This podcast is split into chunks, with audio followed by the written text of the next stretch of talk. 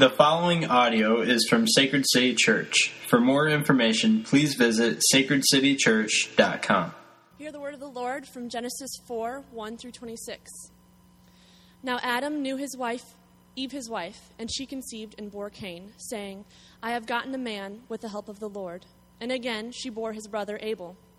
Now Abel was a keeper of sheep, and Cain a worker of the ground.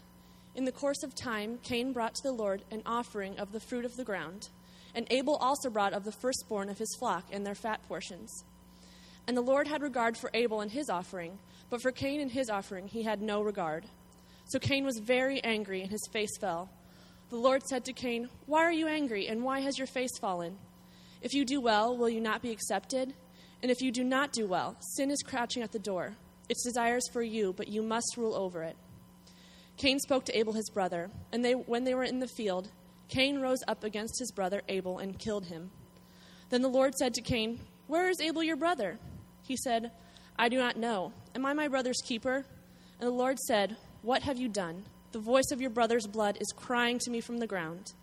And now you are cursed from the ground, which has opened its mouth to receive your brother's blood from your hand. When you work the ground, it shall no longer yield to you its strength. You shall be a fugitive and a wanderer on the earth. Cain said to the Lord, My punishment is greater than I can bear. Behold, you have driven me today away from the ground, and from your face I shall be hidden. I shall be a fugitive and a wanderer on the earth, and whoever finds me will kill me. The Lord said to him, Not so. If anyone kills Cain, vengeance shall be taken on him sevenfold. And the Lord put a mark on Cain, lest any who found him should attack him. Then Cain went away from the presence of the Lord and settled in the land of Nod, east of Eden. Cain knew his wife, and she conceived and bore Enoch. When he built a city, he called the name of the city after the name of his son Enoch. To Enoch was born Irad, and Irad fathered Mehujael, and Mehujael fathered Methushael, and Methushael fathered Lamech. And Lamech took two wives. The name of one was Adah, and the name of the other Zillah. Adah bore Jabal, and he was the father of those who dwell in tents and have livestock. His brother's name was Jubal, and he was the father of all those who play the lyre and pipe. Zillah also bore Tubal Cain. He was the forger of all instruments of bronze and iron. The sister of Tubal Cain was Naamah. Lamech says to his wives, Adah and Zillah, hear my voice. You wives of Lamech, listen to what I say. I have killed a man for wounding me, a young man for striking me. If Cain's revenge is sevenfold, then Lamech's is seventy sevenfold. And Adam knew his wife again, and she bore a son and called his name Seth. For she said, God has appointed for me another offspring of Abel, for Cain killed him. To Seth also a son was born, and he called his name Enosh.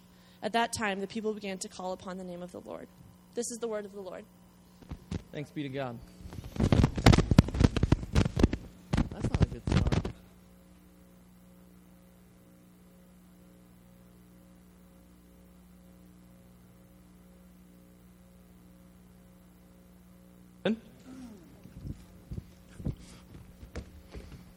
Good morning, everyone. Um, welcome again to Sacred City. Um, we're glad that you could be here this morning. If this is your first time here and you didn't quite clearly hear Justin, uh, do not worry. I am not the head pastor. so, um, Pastor Justin was gracious enough uh, or brave enough to allow me to preach God's word this morning, and I'm absolutely humbled to do so. So, before we move forward with that, would you please bow your heads and pray with me? Gracious God, we thank you that you have called us, that you have brought us here into your presence. Um, we ask that by your grace, uh, you would prepare our hearts for what it is that you want to speak through your scripture. Your scripture says that your word is living and active, that it's sharper than a double edged sword, that cuts between bone and marrow, Father. We, we ask that this morning your word would open hearts that are turned away from you, that are, whole, that are cold, um, and that are, that are hard from you. So, God, we ask that uh, your gospel would be preached, that your gospel would be preached faithfully, and that um, we would turn towards you in faith and repent of the things, the other things that we might be worshiping. So, we thank you for this morning. We ask that Jesus would be lifted high and that um, we would worship him fully. It's in your name. Amen. Well, We are uh, in the fourth chapter of the book of Genesis, Genesis this morning, and so far the series has been nothing short of action packed, especially considering we've only been through three chapters. We have learned that God, who existed in and of himself, who was perfectly satisfied in and of himself, created the earth.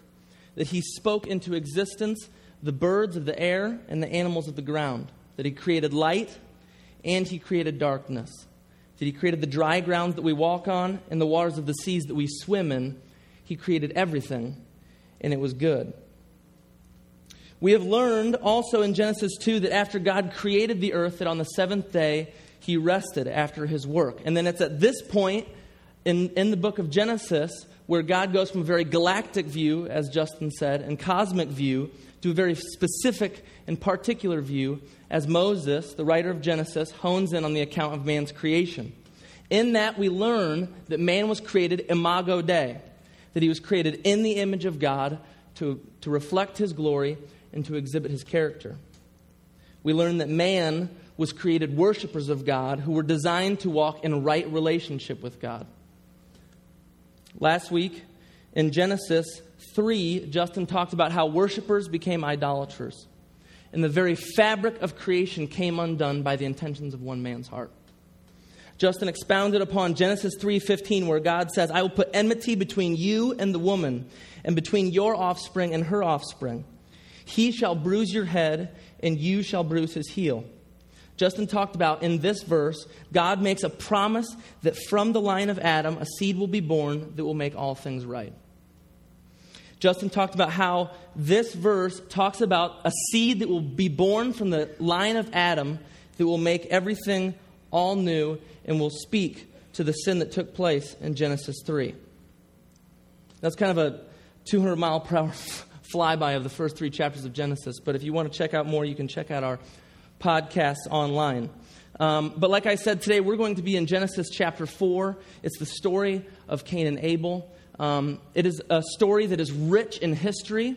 many famous books, movies, and quotes have been born from the text that we are about to see unfold. And last week, Justin talked about how from the fall, that there would be a seed of Adam and that there would be a seed of Satan. And we would continue to see these roles be played out throughout the book of Genesis, specifically, and throughout the rest of Scripture. And in this story today, we're going to see for the first time the representations of, of these two seeds play themselves out. Genesis 4 is a story of faith and of unbelief. It is a story of delightful hearts and dutiful obedience. It is a story of religious men and worshipers of God. And it is my heart that God will use this text, and as we expose it, it will also expose something in our hearts so that we might be able to worship Jesus more fully. So, we've got a lot to cover this morning, and I'm just going to go ahead and dive into Genesis 4, verse 1. Now, Adam knew Eve, his wife, and she conceived and bore Cain, saying, I have gotten a man with the help of the Lord. And again she bore his brother Abel. Now, Abel was a keeper of sheep, and Cain a worker of the ground. So, we, we're, just, we're going to park it right there. In verse 1, at the beginning of verse 1, we see the first natural birth in the context of human history Cain being born of Adam and Eve. Now, Moses, once again, the writer of this book, is very intentional about wanting to include this piece of information in the text because if we remember in Genesis 3, Adam and Eve sinned in such a way that it not only impacted them, but their entire lineage. So Moses is showing us that just like Cain, we are a part of the Adamic line. And this, this sin issue that's being talked about, this fracture, is what theologians call the doctrine of inherited sin. Okay? And so that's what we're seeing played out right here. And, it, and doctrine of inherited sin basically says that I am not a sinner just because I do bad things. And it's not even necessarily that I'm born a good person, but in fact that I am born with a sinful condition that I inherited from my parents. St. Augustine a really, really old theologian who said a lot of cool things about Jesus, said, came up with this Latin term called incurvatus in se, which means that as a people, naturally, from birth, that we are curved in on ourselves, that we are naturally operating out of a concern for ourselves and not others, that we are naturally a selfish people who do not love God or love people naturally. The most interesting thing about that is that our culture affirms that perspective of man's condition and actually says that we, we approve of that. That on this earth, every, we live in a world that it's every man for himself. That we need to be operating out of a concern for myself first, and that I, and that I am number one, that I need to be operating out of a concern for myself because we live in a world that says that it's all about you. So we need to, we need to build up the self esteem inside of us and build up the internal strength to be able to go out and do that. A third philosophy on the condition of man's heart says that we are, that we are victims, that we are victims of something bad that has happened around us, that something bad in our environment or people around us has done something to us, and something just needs to be made right, something needs to be worked out inside of us. This perspective does not take any ownership from the individual, and it's simply blame shifting, which in itself was born in the fall, in the garden after the fall. As a church, we affirm what St. Augustine says. We say that we are curved in on ourselves, but also that the beauty and the glory of the gospel is that God reaches into the depths of our hearts, extracts our heart of stone, and deposits a new one making our, giving us new affections so that we, are, so that we can stand erect, worshiping God and loving people.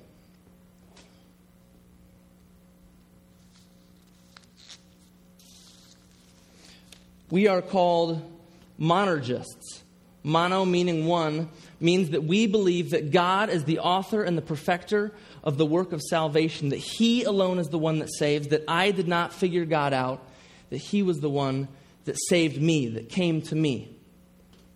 It's also interesting to note that in verse 1, when Eve says, I have gotten a man with the help of the Lord, it sounds like a really good thing, but it's actually not. In the Hebrew text, theologians call this a synergistic proclamation, which means synergistic as opposed to monergistic says that I have gotten a man with the help of the Lord. I God did it, but I also did it too that he was the one that did it, but I also took a part in the role of, of producing this child.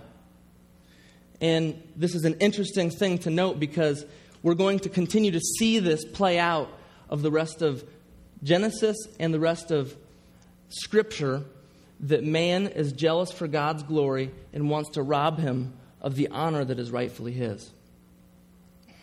So in verse 2, we continue. We see that both bros get a job, one being a rancher and one being a farmer. And so even now, after the fall, we're continuing to see the um, cultural mandate of Genesis 1:28 working out before us, where God says, "Be fruitful and multiply and subdue the earth." So we're seeing that here in verse 2. Let's continue on to Genesis 4:3. In the course of time, Cain brought to the Lord an offering of the fruit of the ground, and Abel also brought of the firstborn of his flock, and of their fat portions. And the Lord had regard for Abel and his offering, but for Cain and his offering he had no regard. So Cain was very angry, and his face fell. The Lord said to Cain, Why are you angry, and why has your face fallen? If you do well, will you not be accepted? And if you do not do well, Sin is crouching at the door, and its, and its desire is for you, but you m- must rule over it. Okay, we will stop right there. so in this, in this, in this piece of scripture, Cain and Abel want to go spend some time with God, right? So Cain, being a farmer, goes and gathers some of the fruit of his field. Abel, being a shepherd, gathers together the firstborn of his flock and his fat portions. So both enter the same sanctuary at the same exact time, both having something in their hands. And God rejects Cain's and accepts Abel's. Both go as priests, worshiping the same God and desiring this God's acceptance, but it is only Abel's that God finds to be acceptable. Why is this? If you could imagine Cain's face when, he, when his offering is rejected, he's, he, he's saying, I, I went to church. I did the church thing. I didn't even I didn't even go to church. I brought something to church. Do you know how much blood and sweat that I poured out over that field to bring forth that offering into the sanctuary?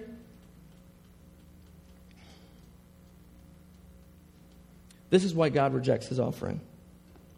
The worshiper and his offering are inseparable, they are inextricably connected. In the story, we see that Abel brings the firstborn of his flock. That means that he brought the very best of what he had to God. The first, the first 10%, if you will, not the last 10%, the first fruits. He brought to God the very best of what he had because he believed that God was the most worthy of his worship, the most worthy of his praise, the most worthy of his time, and the most worthy of his trust. And so that is reflected in what he gave to God. The worshiper and the offering are inseparable. I love one of Mark Driscoll's quotes. He says that typically the Christian says, Why should I have to give God 10% of my money when God is saying, Why should I be giving 90% to you? Isn't it funny how every announcement, question, or statement about God has at its roots open palms or white knuckled fists? And we are not just talking about money here, we are talking about all of life because every single day we make an offering to someone or something that we see to be worthy of our worship.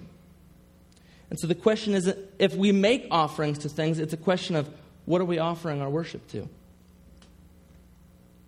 We learn here that Cain chooses to place his offering or entrust his worship to something aside from God, and we often do the same thing.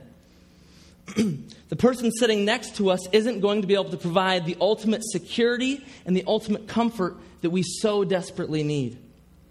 A lot of times in missional communities, we can go to that person who seems like they know a lot and are really well versed in Scripture, and we go to them wanting them to save us before we even go to God, our Father, who alone saves. And sometimes, in the context of missional community or in the context of our workplace, we, we seek affirmation and approval from people before we seek God's because we are not satisfied in resting in what He has done for us. As we pick up the story again, we see that Cain values his own righteousness far too much. So Cain is angry. He's angry because his offering was rejected. He's embarrassed and he and he brought something in his hands and he doesn't understand what's going on. But god is saying it's not about what's in your hands it's about what's in your heart. So god comes to cain he approaches cain in his anger and he says cain i love you. Why are you angry cain? I love you. Why has your face fallen? In this we are seeing the first time that god is, is urging cain to repent of his self-righteousness and his jealousy towards others but all Cain can see is what's in his hands, and all God can see is what's in his heart.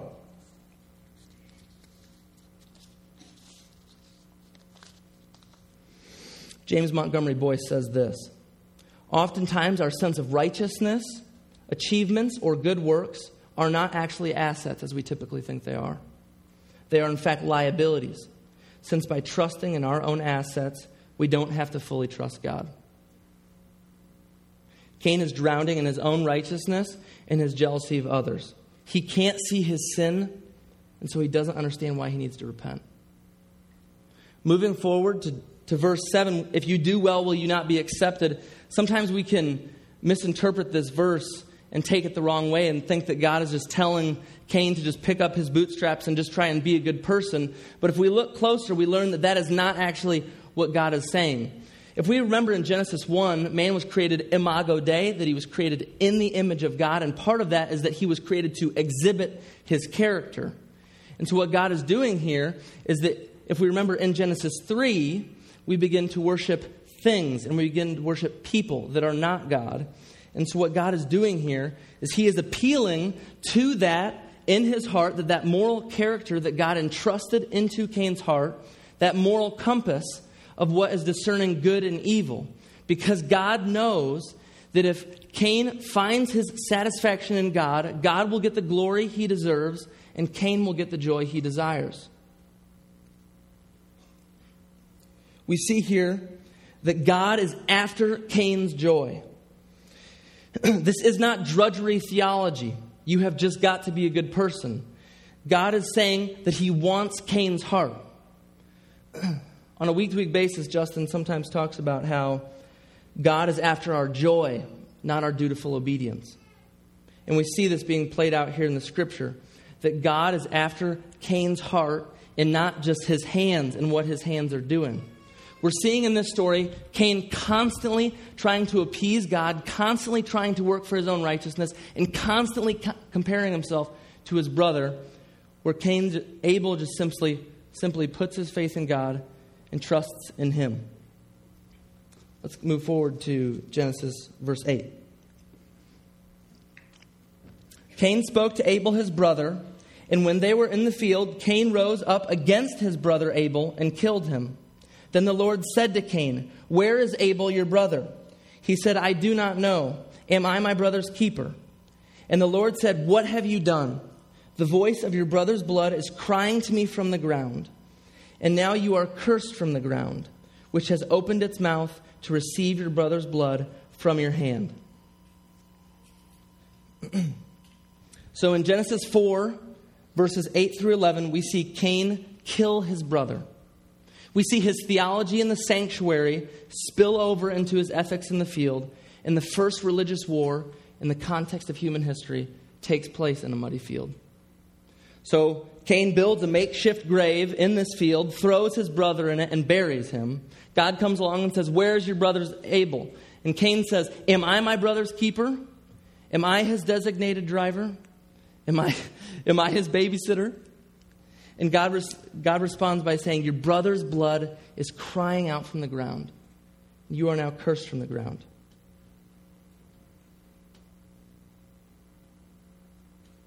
Do you really think that God needed to ask the question, Where is Abel? The all knowing, omnipresent, everywhere, and omniscient God? Of course not. God is giving Cain another opportunity to repent of his sin and put his faith in him. But he responds by saying, Am I my brother's keeper?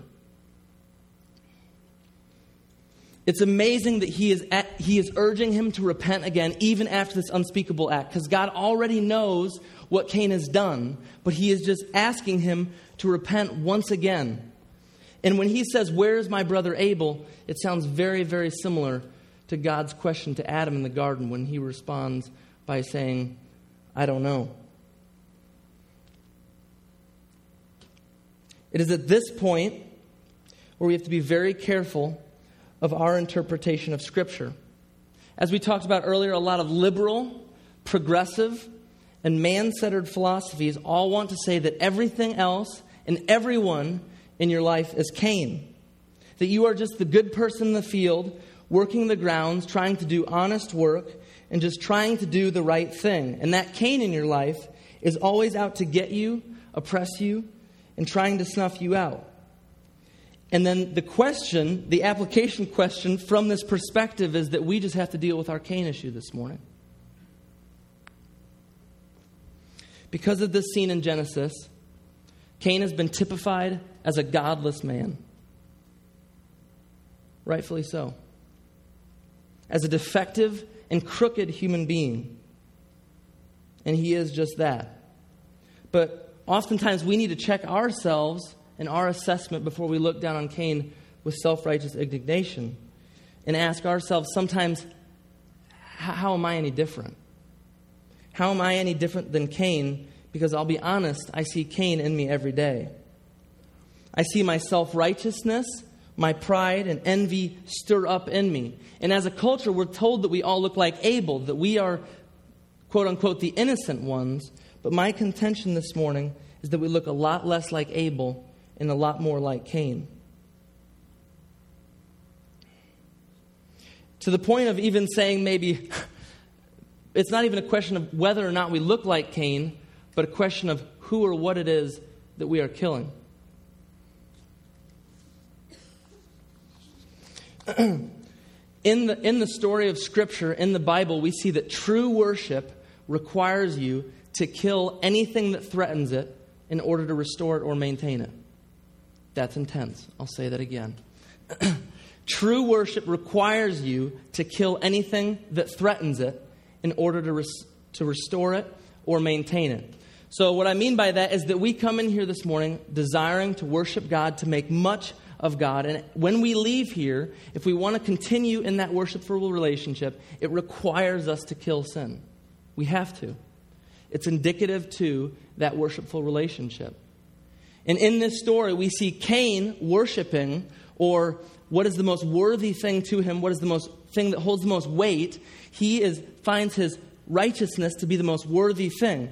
And so in this, in this chapter, we see that Abel and his offering and what God says to Cain threatens that worshipful relationship that Cain is indulging with, with his own righteousness. So it's at this point that he has a choice to either continue in this and kill the thing that's threatening it, or turn from this worshipful relationship and love God, love his brother, and repent of his sin.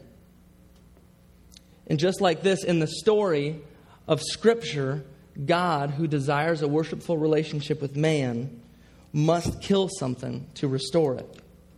And we will get there in a little bit.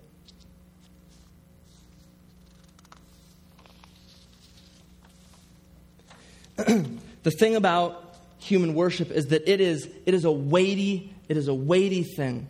In Genesis 1, when we were created as worshipers, designed to worship God and find our satisfaction in God, the weightiness of our worship was meant to be entrusted to God and God alone. But as we talked about, the, in Genesis 3, we see that man begins to entrust his worship to man and things that are not God. And so what happens is that when we entrust this weighty thing that we call worship to things that weren't designed to hold the weight of it, they begin to buckle and, and snap underneath the weight of it. They were not designed to hold the weightiness of our worship. if we begin to worship people and the person that is most valued in our life, ultimately we're killing them with our worship because they will never feel like they can satisfy you, never feel like they can fully meet your needs. The person in missional community that you turn to, that you are constantly calling Savior and constantly pursuing them because you need them to fix you, you're killing them because they're never going to be able to serve you well enough. They're never going to be able to make you feel like you're fixed because you're not turning to the God of the Bible. If we're constantly trying to receive our affirmation from people, you're killing them because no human can fill the void of man's heart.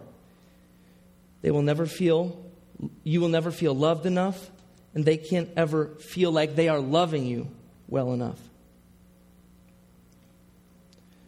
The question is who or what it is that you are killing. Let's keep moving to verse 12. When you work the ground, it shall no longer yield to you its strength. You shall be a fugitive and a wanderer on the earth. Cain said to the Lord, My punishment is greater than I can bear. Behold, you have driven me today away from the ground, and from your face I shall be hidden. I shall be a fugitive and a wanderer on the earth, and whoever finds me will kill me. Then the Lord said to him, Not so. If anyone kills Cain, vengeance shall be taken on him sevenfold. And the Lord put a mark on Cain, lest any who found him should attack him. Then Cain went away from the presence of the Lord and settled in the land of Nod, east of Eden. So we'll stop there. So in verse 12, we see God announce the consequence of Cain's actions. Right? That he says that you will be you will be cursed from the ground. We see that Cain's corrupt theology that informed his ethics in the field also impacts the earth's ecology when God says the ground will no longer yield to you the strength of its fruits. In the doctrine of inherited sin, we see how deep the sin issue goes in our heart.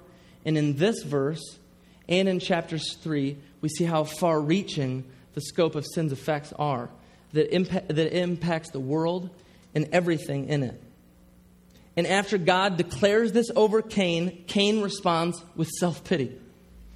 At this point, he's given a third opportunity to repent of his sin and put in his faith in God, and he chooses otherwise.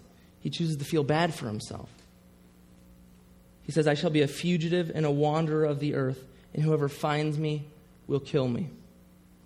So we see the first time that God approaches him in love and grace and in gentleness and urges him to repent. Cain responds in anger. He's embarrassed and says that I don't, I don't understand with what I have is wrong. I don't think that I'm that bad of a person. The second time God comes to him, he says, Am I my brother's keeper? He shifts blame. He says that I, am not the issue. I don't, I don't need to take ownership here. I'm not, I do not have responsibility for what took place. And the third time, he responds in self pity, just looking down at himself enclosed, feeling bad for the card that he had been dealt, the life that he was living, the place that he found his, himself in life.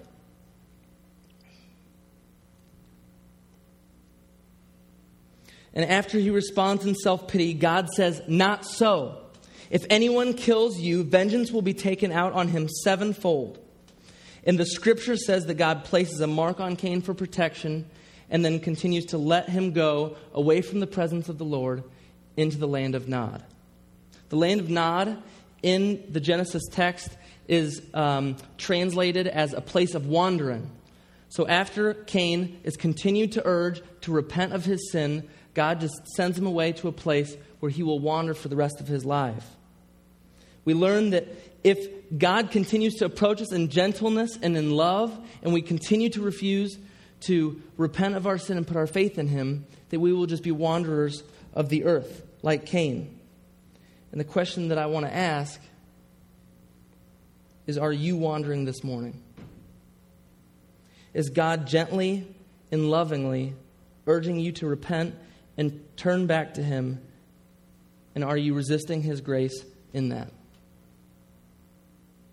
Like Cain, we oftentimes oppose repentance, humbling ourselves before our wives, families, friends, and missional communities makes us cringe.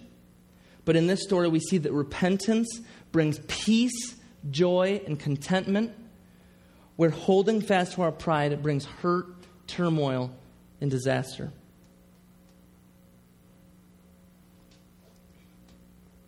Verse 17 continues saying, Cain knew his wife, and she conceived and bore Enoch. When he built a city, he called the name of the city after the name of his son, Enoch.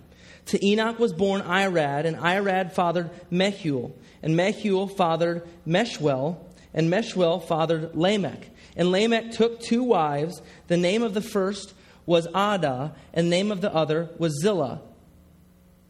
And Adah bore Jabal, he was the father of those who dwell in the tents and have livestock. His brother's name was Jubal. He was the father of all those who play the lyre and pipe. Zillah also bore Tubal, Cain. He was the forger of all instruments of bronze and iron. The sister of Tubal Cain was Naamah. Lamech said to his wives, Adah and Zillah, Hear my voice, your wives of Lamech. Listen to what I say. I have killed a man for wounding me a young man for striking me. If Cain's revenge is sevenfold, then Lamech's is seventy sevenfold. I, I honestly do not know how many of those names I pronounced accurately. but the, the, the, the, significance of the scripture is not necessarily history per se. The narrator is just continuing to show us how the human condition is playing itself out throughout itself in the book of Genesis and in history. This text shows some of the first cities being cultivated on the earth. So we're continuing to see the cultural mandate being played out before our eyes. However, Adam's, Adam's lineage is symbolic of human culture with great civilizations and no God. Genesis 25 continues to say, and Adam knew his wife again, and she bore a son and called his name Seth. For she said, God has appointed for me another offspring instead of Abel, for Cain killed him. To Seth also a son was born, and he called his name Enosh. At that time, people began to call upon the name of the Lord. So Seth, so Seth loves God and begins to point people back to him in worship. We are presented a glimmer of hope in the chapter that is filled with so much hurt and so much pain. However, if we are understanding chapter 4 rightly, if we have properly interpreted this text, we should be absolutely devastated. This is a chapter that is filled with lies, deceit, envy, and murder. And if this was the first time that you came and listened to the Bible being preached and you just heard chapter 4, this would not be good news. This would not be good news. What about the blood that was in the ground that was crying out? And what about the innocent man that, had that was slain and thrown into a grave? And what about the murderer who was pardoned and let go?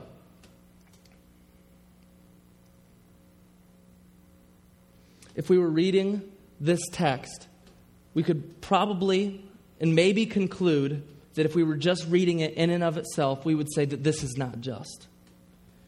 This is not a product of a good God, and this is not good news.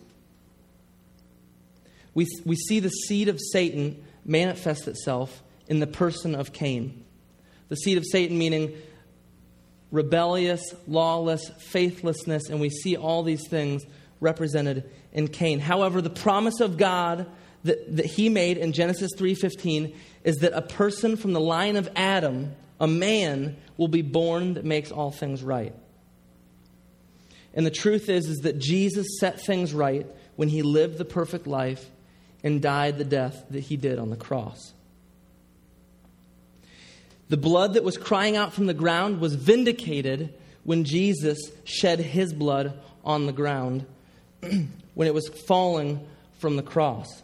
The injustice that took place in the muddy field reminds us a lot of the injustice that took place on the cross. However, the blood that cried out, which alluded to guilt and shame in the field, would be replaced with the blood that spoke of forgiveness and love.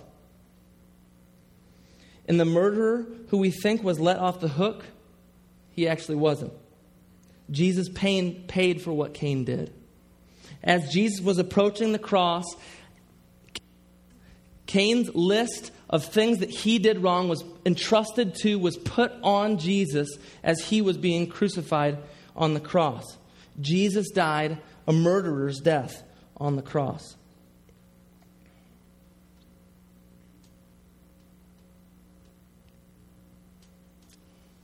As I begin to wrap things up this morning, I want to lead you with, leave you with this that the word Abel in its original context literally means vapor or breath. It means that which is insubstantial. He was given this name by his parents when he was born. He was a righteous man who had a worshipful heart and died at the hands of a lawless man. And if we begin to interpret this text within the context of what we've read so far in Genesis, and throughout the entire of the biblical story, and we begin to peel back its layers, we begin to see that it is all about Jesus. Because in the gospel, Jesus is the better Abel, who became insubstantial on our behalf and worshiped God fully, who was slaughtered unlawfully and thrown in a grave. But Jesus rose from that grave, conquer, unlike Abel, conquering death, defeating sin, and binding Satan. In the gospel, Jesus died the death that Cain deserved. When Cain was far from God, he was a lawless man, and we are oftentimes the same way. And it was at this point when Jesus was hanging on the cross and he said, Forgive them, for they know not what they do. In this, Jesus became the mark that covered us, just like the mark that covered Cain. And now, because Jesus died, we can, unlike Cain, repent of our sin and put our faith in Him. And lastly, in the gospel, Jesus is the offering that we all need. This sin issue that we are dealing with is intense, and we, de- we are living underneath the lordship of a just God, and He has to deal with it. And He dealt with this issue by putting it on His Son. Jesus did not become the offering that we all deserved, but He did become the offering that we all desperately needed. In this story, we see that Abel brought the firstborn of his flock to God as his offering, that this sheep was born and it was immediately ushered into the sanctuary for slaughter. So it was with Jesus as he was sent to this earth and became our offering. And one day we will all enter the sanctuary of God, and the only thing we can offer that will be accepted is the person and work of Jesus Christ.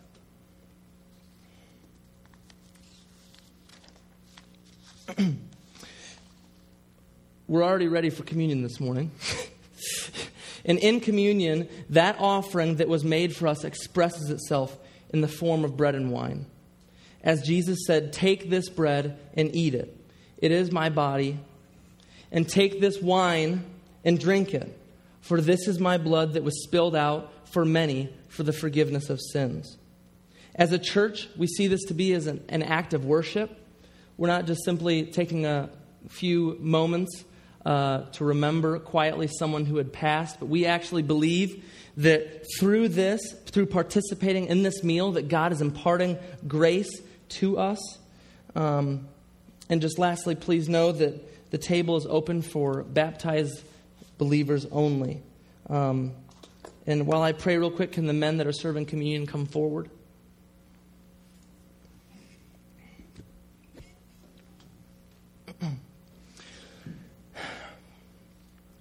Gracious God, we thank you for this morning. Um, we thank you for the story of Cain and Abel, um, that Jesus is the better Abel who died for us and in our place and took our sin upon, our, upon himself, that we can, unlike Cain, repent of our sin and put our faith in you.